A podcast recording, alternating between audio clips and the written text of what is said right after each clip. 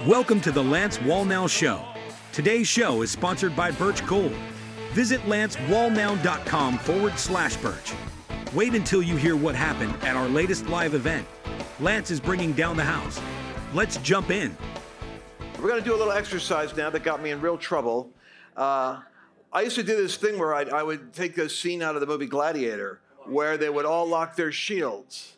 And, uh, and, and the uh, Maximus would tell them as they locked their shields in the middle of the arena, he would say, as the chariots are coming down to roll them over and break them up, he said, Hold, hold.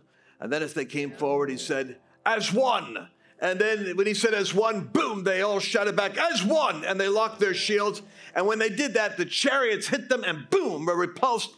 And I looked at that when, the, when this was like year 2000, 1999, whenever that movie came out.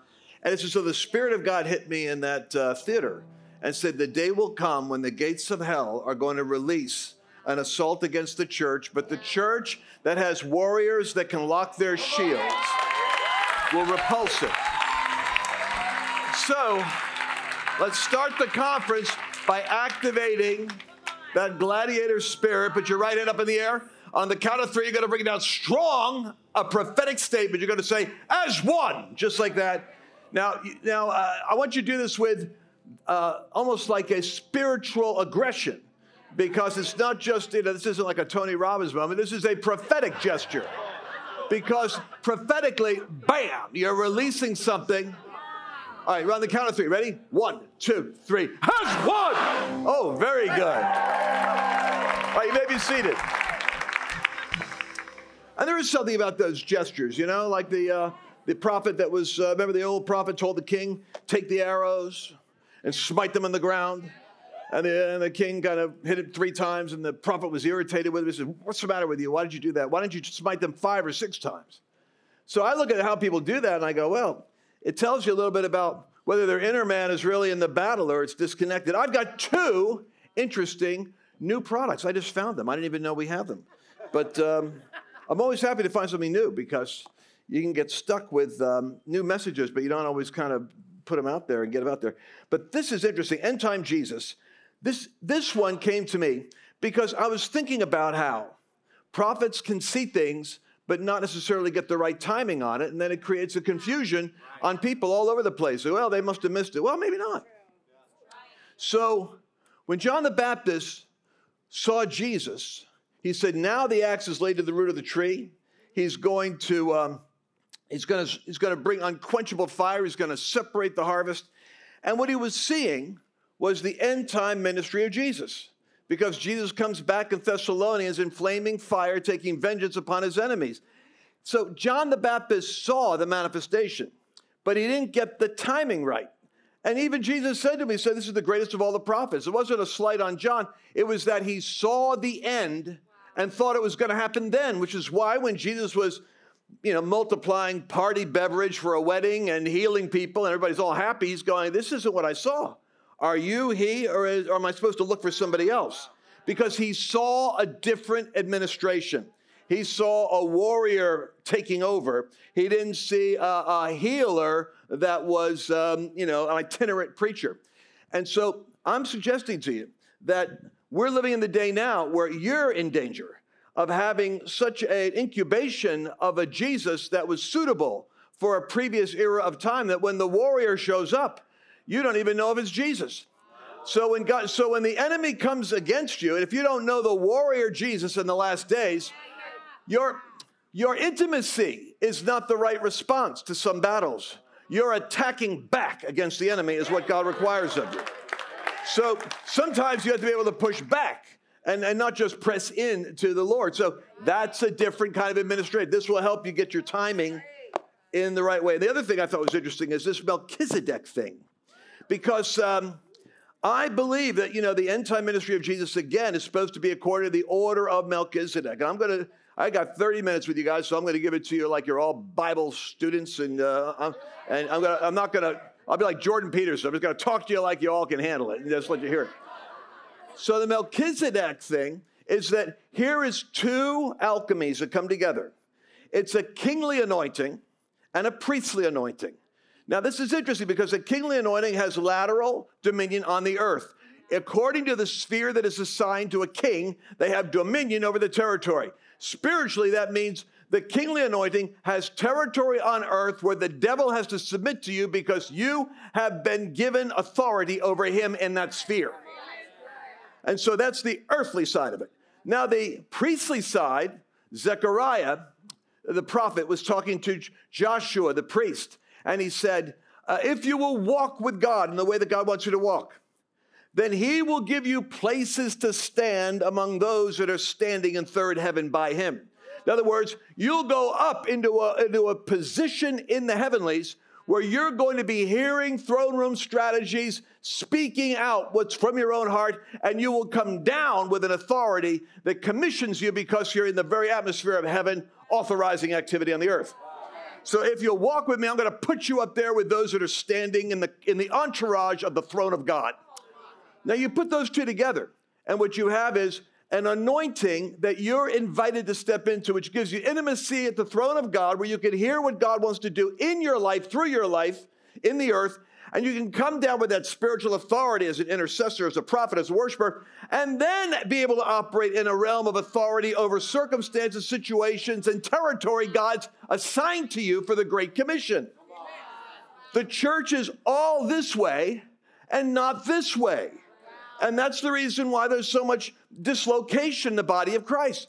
Because, and, and what it does is it creates a longing to leave rather than a decision to occupy. Jesus said, occupy when, you know, till I come. He didn't say be preoccupied with when you're getting out. So, if you put these two together, they'll mess with you in a good way. Hallelujah.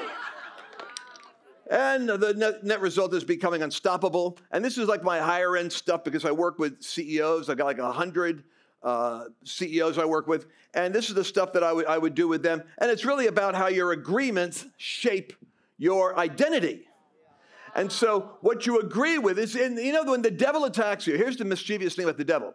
He doesn't externally talk to you, or you go, that's the devil. It's, an, it's called internal dialogue. Everyone here thinks and speaks at the rate of 1,500 words a minute. I may be talking fast, but you're thinking faster. You're finishing my thoughts. You're wandering around, coming back to what I'm saying. Your own thoughts is where the enemy comes in and infuses himself.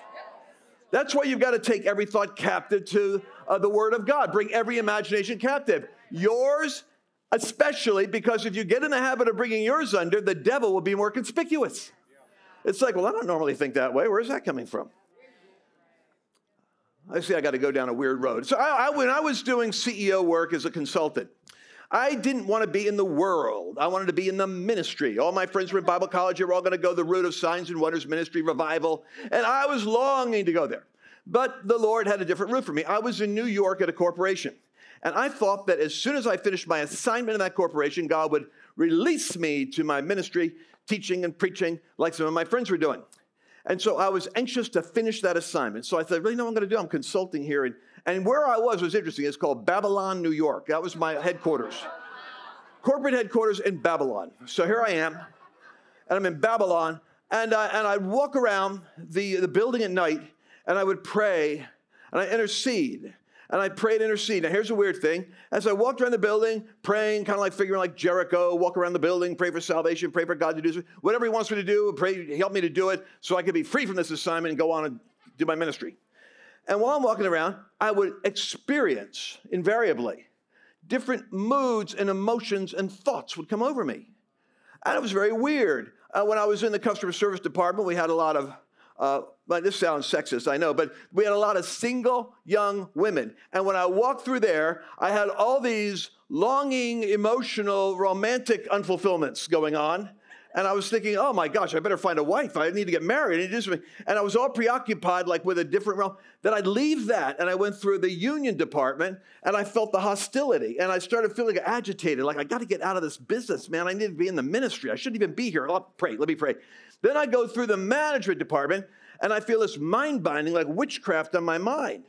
And then I walk through the sales department, and there was this kind of uh, this kind of weird kind of like uh, manipulation was coming over me. And I was thinking about, you know, I could make some money here, though. You know, I'm making, I was making like a thousand dollars a day. It was like I was the rich young ruler. I wanted to leave it to go into ministry. I'm thinking, but you know, I could I could be here, and make some money, and then you know have a nest egg. And, I, and I, by the time I was done walking around trying to be an intercessor, I felt so backslid and defiled that I was ready to repent. I said, You see, Lord, this is why I shouldn't be in the world. I'm built for ministry. I can't even walk around and pray in these places. And the Lord said, What's the matter with you? When you're with me, before you go to that office, you're fine. When you come home, you're fine. When you're there, you pick up on what's in the atmosphere. Dummy, it's not you, it's in the atmosphere. You're in there interceding, and when you're praying, you're experiencing the environment that you're hitting. I wonder how many of you are wrestling with devils that you think are you. How many of you are having battles with thoughts and you're not realizing it's, it's the environment that you're in and you're, you're literally under the influence like being in a smoke filled room. You smell smoky and you're constantly whiffing yourself, thinking, is it me? Is it me? No, it's the room. So I realized, I thought, oh, wait a second. You're right. I don't have any of that now that I'm back at the hotel because I was traveling to Massapequa. I stayed at a hotel and then I go to office, the corporate office, and work there. And so it's like, I don't have it when I'm here. So the next day I went back. This time I realized my thoughts that I was having were actually an interaction with the environment and the spirits that were in that area because they were authorized by the people who invited them in. Does this make sense to you? I'm trying to show you how to 3D the map of the world you're in so that you can see the spiritual dimension a little bit more clearly. So then I started binding and loosing. When I got those, uh, you know, those angry thoughts, I would begin to loose the spirit of grace and peace, and I'd be releasing a spirit of wisdom and reconciliation. Management, I was releasing binding witchcraft. I was loosing wisdom and persuasion. Now, weird thing happened. I had more authority every day I was in that office. And people started getting saved in the office and coming to me for solutions. I did not understand what was going on. I actually was so ignorant, I thought the devil was trying to promote me into the company to keep me from my ministry.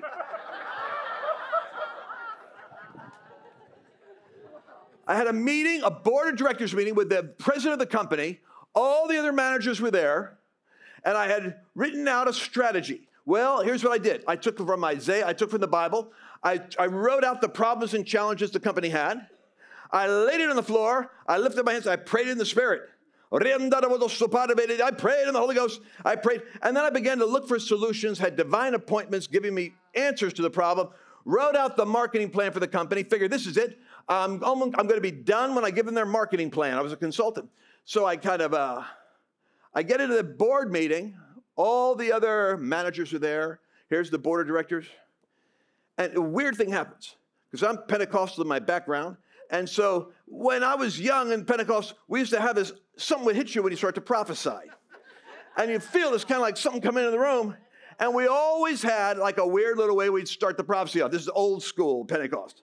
We used to say, Thus saith the Lord. It was kind of like, it's like the old lawnmowers. You pull the cord, uh, it was like, Thus saith the Lord. And that would get you going. And you go deliver the word. So I'm standing up there in front of the, the boardroom. And all of a sudden, it's like, I feel like, oh my God, what just hit me? Oh no, it's the prophetic. The prophetic in the boardroom of the corporation in Babylon. I'm thinking, I can't say, Thus saith the Lord. They'll think I've lost my mind. So I didn't say, Thus saith the Lord. I said, And this is what you must do. And I, commanded them like it was Jesus talking to them. I told them exactly what they had to do and why, the, why their company wasn't working, what they needed to do to get it straightened out. And when I got done, it was the weirdest thing. Mr. Orszag, the president of the company, sitting at the other end of the table, you would have thought it was Handel's Messiah. He stood up and gave a standing ovation. And he's all by himself applauding. Till every other manager realized they don't want to leave the boss alone applauding, so they all got up and applauded with him.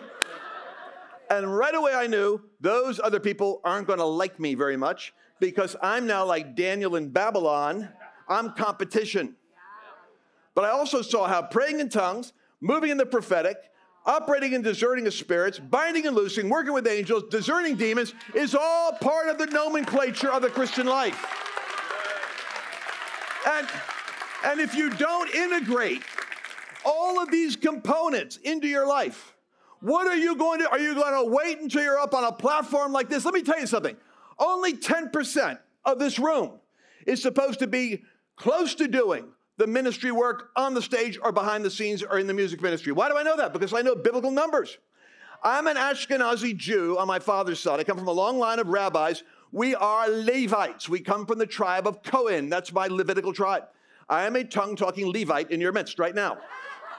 Both of my brothers are professors. They don't, they haven't accepted Jesus. They're all mad at me, but it's okay. They'll come into the kingdom eventually. But I, have, I come from a line of teachers. We're rabbis. What can we, we can't help ourselves. So here, here's, here's the thing I want you to understand 10% of Israel is called to the temple priesthood, 90% is called to expand the empire. That means God has the Joshuas as generals. He wasn't the priest, he wasn't a prophet, he was a ruler. And you got the whole book of Joshua, how they took the area of the Amalekites and the Hivites and the Jebusites and the Ven and the they were taking different territory, and God has territory for the body of Christ. But it comes about when we integrate, like I'm doing with you right now, weaving together the things of the Spirit into the realm of the natural so that you don't have to live in a dichotomy of going to church here only in order to experience God. You then can unpack the mystery of the kingdom into whatever area you go into.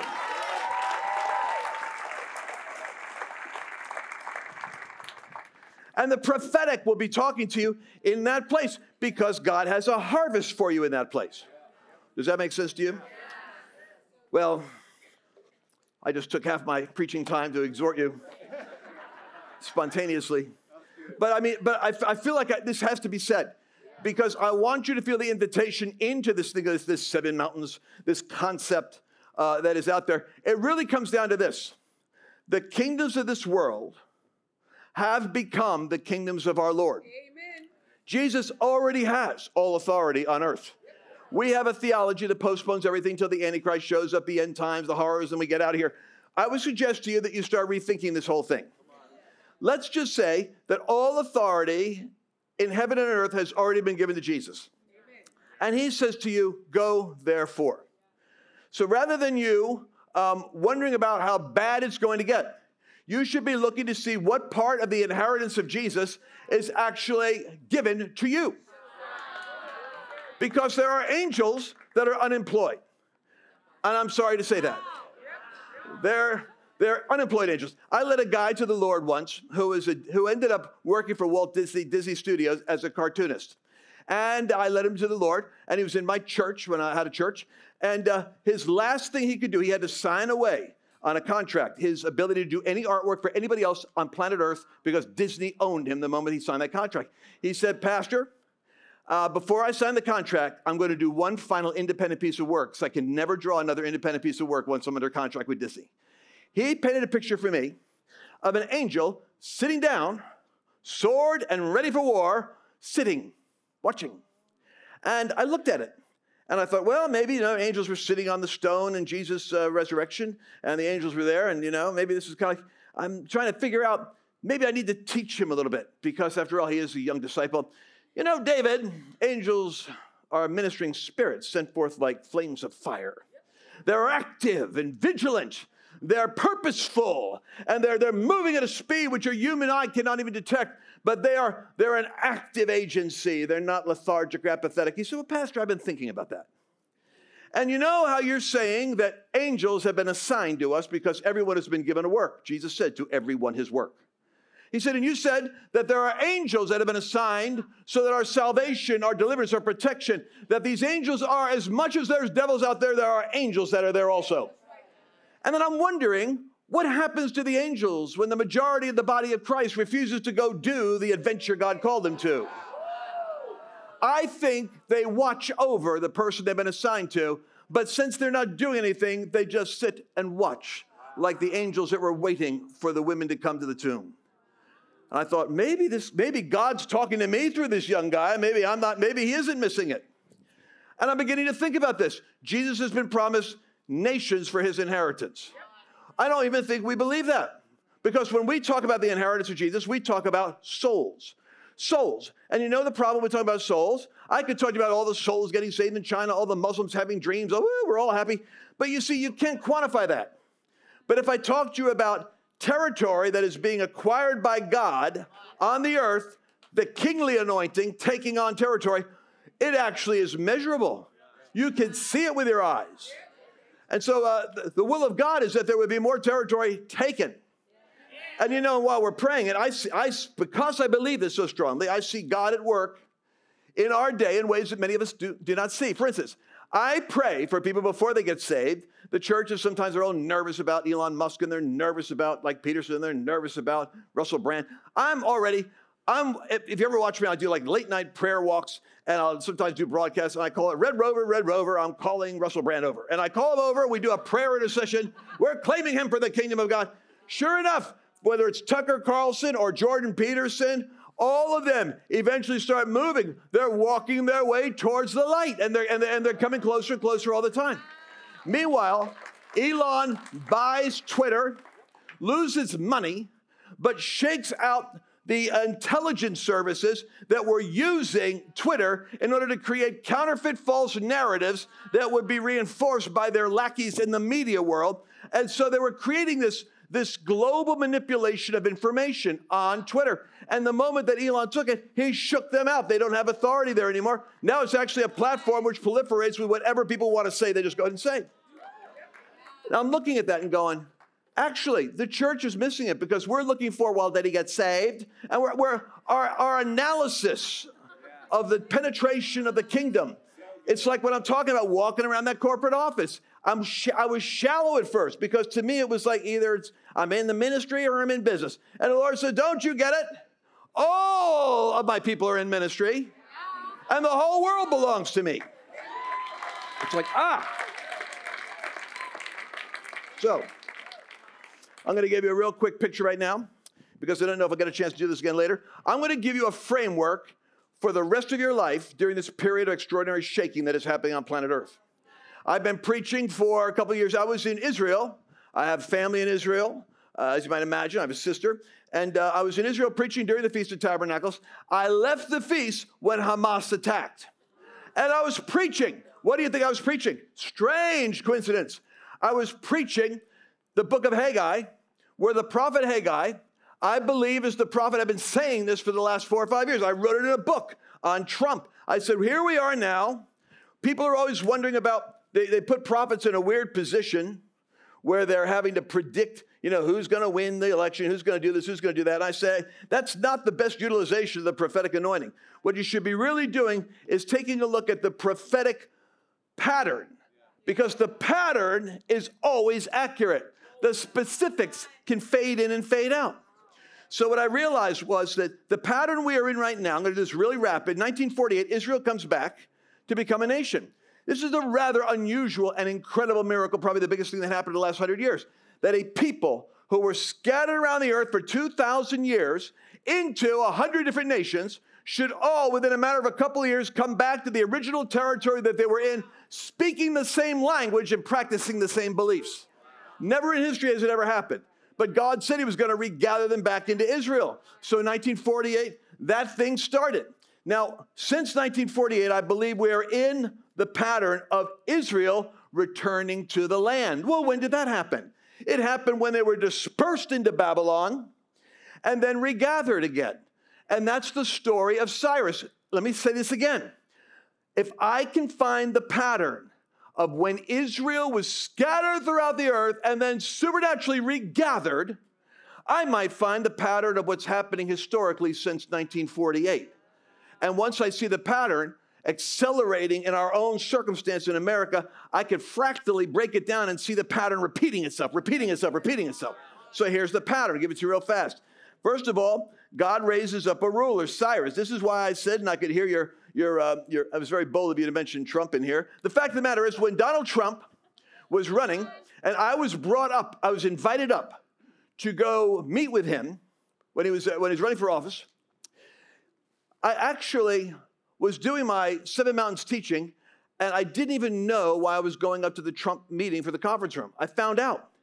The reason I was there is because there was a man who heard me speaking in a kind of like rickety warehouse in Florida on metal chairs.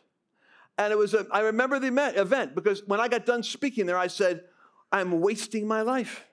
What am I doing? I got friends of mine on TBN, they got global ministries, and I'm running around with my little seven mountain theory of, uh, of what God's doing. on, in, in warehouses on metal chairs. And I remember doing my little seven mountain, Well, the guy that was hired to put people in Trump's presence for the church was in the audience that night. And so he's the one that made me go meet Trump. And he put me in the room with him. So I'm with him and I'm thinking, what in the world am I doing here? I'm not involved with politics. I'm not involved with race. There was all kinds of racial issues going on at that time. I'm not involved with economics. I mean, I comment on these things. I left the world system in corporate America in order to go be totally committed to being a Levite and a rabbi to the body of Christ. Now here I am at the apprentice. This Mr. Trump is like known for the apprentice. And and when I'm sitting there, I kid you not, the Holy Spirit said, I said, What am I doing here, Lord? The Lord said to me, Every time you pray in tongues, you tell me this is what you want to do. Now I'm up to my eyeballs in the battle for American culture. Back then, I was a commentator. Now I'm in the arena having to do as one. Every time you pray in tongues, which tells me something, you should be praying in tongues a lot more because your tongues are taking you where your head hasn't gone. So I get back home, and the Lord says to me, The next president of the United States will be an Isaiah 45 president. I'm thinking, the next president of the United States. Then the Lord says, The 45th president will be Isaiah 45. I thought, I'm not used to hearing God talk like that. I have, you know, thus saith the Lord. I'm not hearing, I'm hearing something in my ear. I go, this could be a deceiving spirit. I bind every voice. I start binding. The thought comes back. The 45th president will be on Isaiah 45. I thought, man, I'm in some weird stuff now. I thought, I'm going to try the spirits. So I decided to test the spirits. I should have gone to Isaiah 45. Instead, I went to Google. I go to Google. I put in, what number is the next president? And it says, number 45. I go, oh my gosh, number Then I go to Isaiah 45. Thus says the Lord to Cyrus, whom I've anointed. You're going to go through the two leaf gates of Babylon. You're going to break the, uh, the gates of iron. I'm going to do this for my people Israel's sake, though you do not know me, because I am a God who disguises himself. Well, exactly. Wow. I said, Whoever heard of this? God, thus says the Lord to Cyrus, whom I've anointed. Why would God anoint someone that doesn't even know him? This was messing with all my Benny Hinn theology. Cyrus, and I realized God was repeating this thing with Cyrus Trump. Now I'm telling you, this is the fractal pattern, it repeats itself. When Cyrus came along, the first thing he did was he issued a decree. And of course, Israel has his embassy. That's how come I know Trump is a modern day Cyrus, because Netanyahu went to the White House and he said, Mr. President, the Jewish people have a long memory, and we remember Cyrus of old, and we will always remember you. Netanyahu was the one that connected Trump with Cyrus. So, what I had written about him a year before he was elected was proven true. I even heard the Lord tell me, it's written, it's documented. 2015, I wrote it. The media will coin a new term. They will lose their minds. It will be called Trump derangement. I predicted Trump derangement syndrome as a language. I predicted the name Cyrus as a language. I just don't talk a lot about being prophetic because then people expect me to prophesy over them, and it's just, it's hard to teach and prophesy at the same time. Cyrus Trump. And what did they do? The Jews had to go back, and he sent them back to go rebuild the house, to build the house. It's to build the ecclesia, if you don't mind me saying so. Where we are now is still working on stage two. I would say that America has been floundering because the church hasn't been up to the task of keeping up with the territory God wants to give it. Let me say that again. Because there are knuckleheads right now all over the country attacking me because they're accusing me of uh, being a deranged uh, idolater because I'm telling the people of God, you've got to focus not just on your own church, but on the nation. So the ecclesia, they had to go rebuild the ecclesia, so they had to build the house. God will give you rulers for the purpose of the church becoming apostolic as the ecclesia. What's the ecclesia? I will build my church and the gates of hell will not prevail. Where are the gates of hell located? They're in your government, they're in your media, they're in your corrupt Department of Justice. And you read them, if you got eyes to see, you can see where the enemy's at work. And if you subscribe to the, the thinking that I had, fair enough, you could do it for a while, but you can't be deluded forever that what we need is a move of God. A move of God is still focused on us. How narcissistic are we? We're not the ones that need this, it's the world that needs what we've got. So, the house gets visited with revival, but revival has to move into reformation. What does that mean? After they built the house, then Nehemiah comes along and starts to rebuild walls.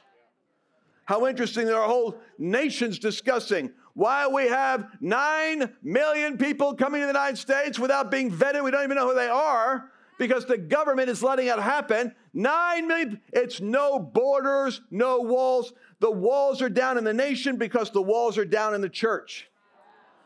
So the walls and gates got rebuilt by Nehemiah. He put them back up. This is the sequence of events. So it goes from Cyrus to the house to the walls being built. While this is happening, an awakening is taking place because God is giving his people prophetic visitation while they're rebuilding their ecclesia and recapturing dominion in their territory. So I'm just going to, I'll stop right there to say this. The Spirit of God doesn't want you discouraged by circumstances or events. Because I haven't had a chance to go through all these Bible verses. I'll, I'll, get to some tomorrow night. But when it talks about the end time, and I was talking here in this, in this Haggai chapter, in the seventh month, on the 21st day of the month, the word of the Lord came by Haggai the prophet saying, God says, I'm going to shake everything that can't be shaken. I'm going to shake the heavens and the earth.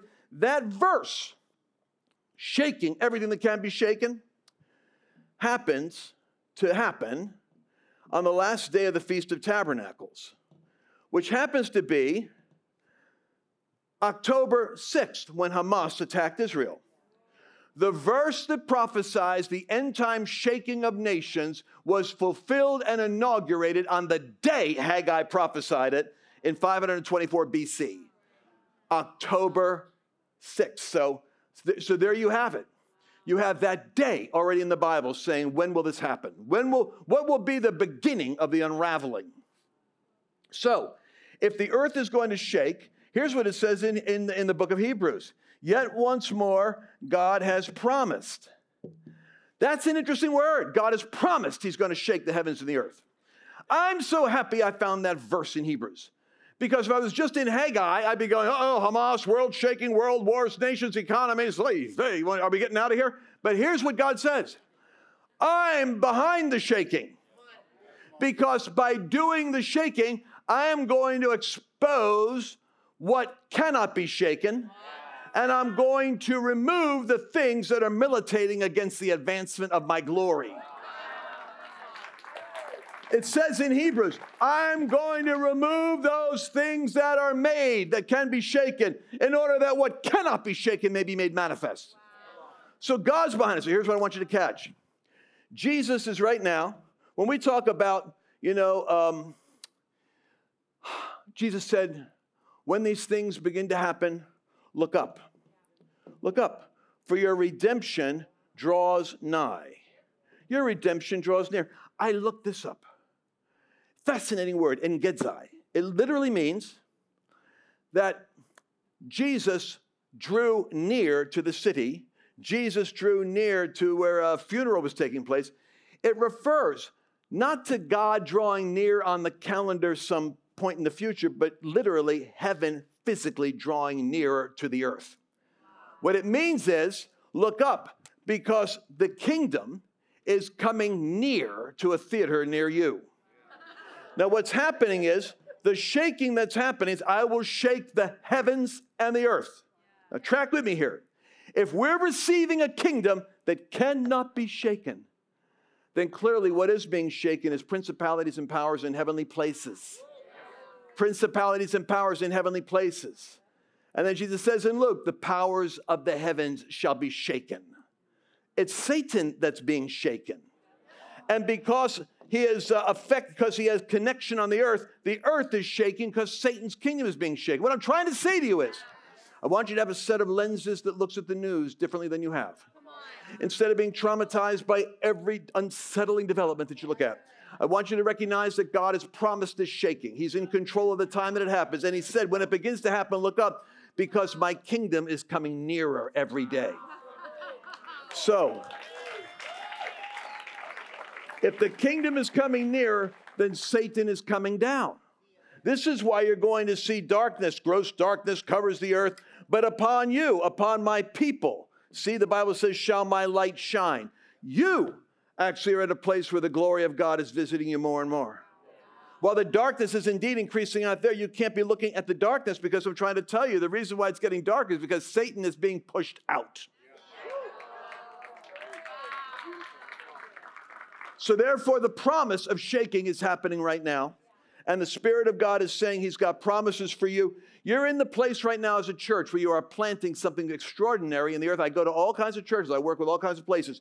You are an apostolic ecclesia being built in the territory that others people would say would be like foreign territory over here in California. But what you're doing is you're demonstrating like the church in Ephesus, the church in Corinth, the church in Philippi. You're like the first century believers plop right down in the pagan darkness. And you're only going to increase and get stronger so long as you keep expanding. Does that make sense? We're entering a period of time that has increased hostility against people of faith. It's a time when Christians are going to be tested on a moral, physical, psychological, and even a financial basis. I'm here to remind you that God is the one who has blessed you thus far, and He will take care of you in the future. You have a divine responsibility, however, to see trouble and prepare yourself. For example, with record inflation eating away at the value of the US dollar, the savings in your retirement account is in danger of slipping away. I recommend diversifying your 401k or IRA out of paper assets and into physical gold. And the best way to do that is with a gold IRA from Birch Gold Group. Now, that includes no penalties, there's no taxes when you transfer current retirement funds into Birch Gold. To see how it works, I want you to go to lancewallnau.com forward slash birch and get your free info kit, and you'll be glad that you did. Did you enjoy this latest episode? Please remember to share it with your friends, because the more knowledge you have, the better equipped you are to navigate the world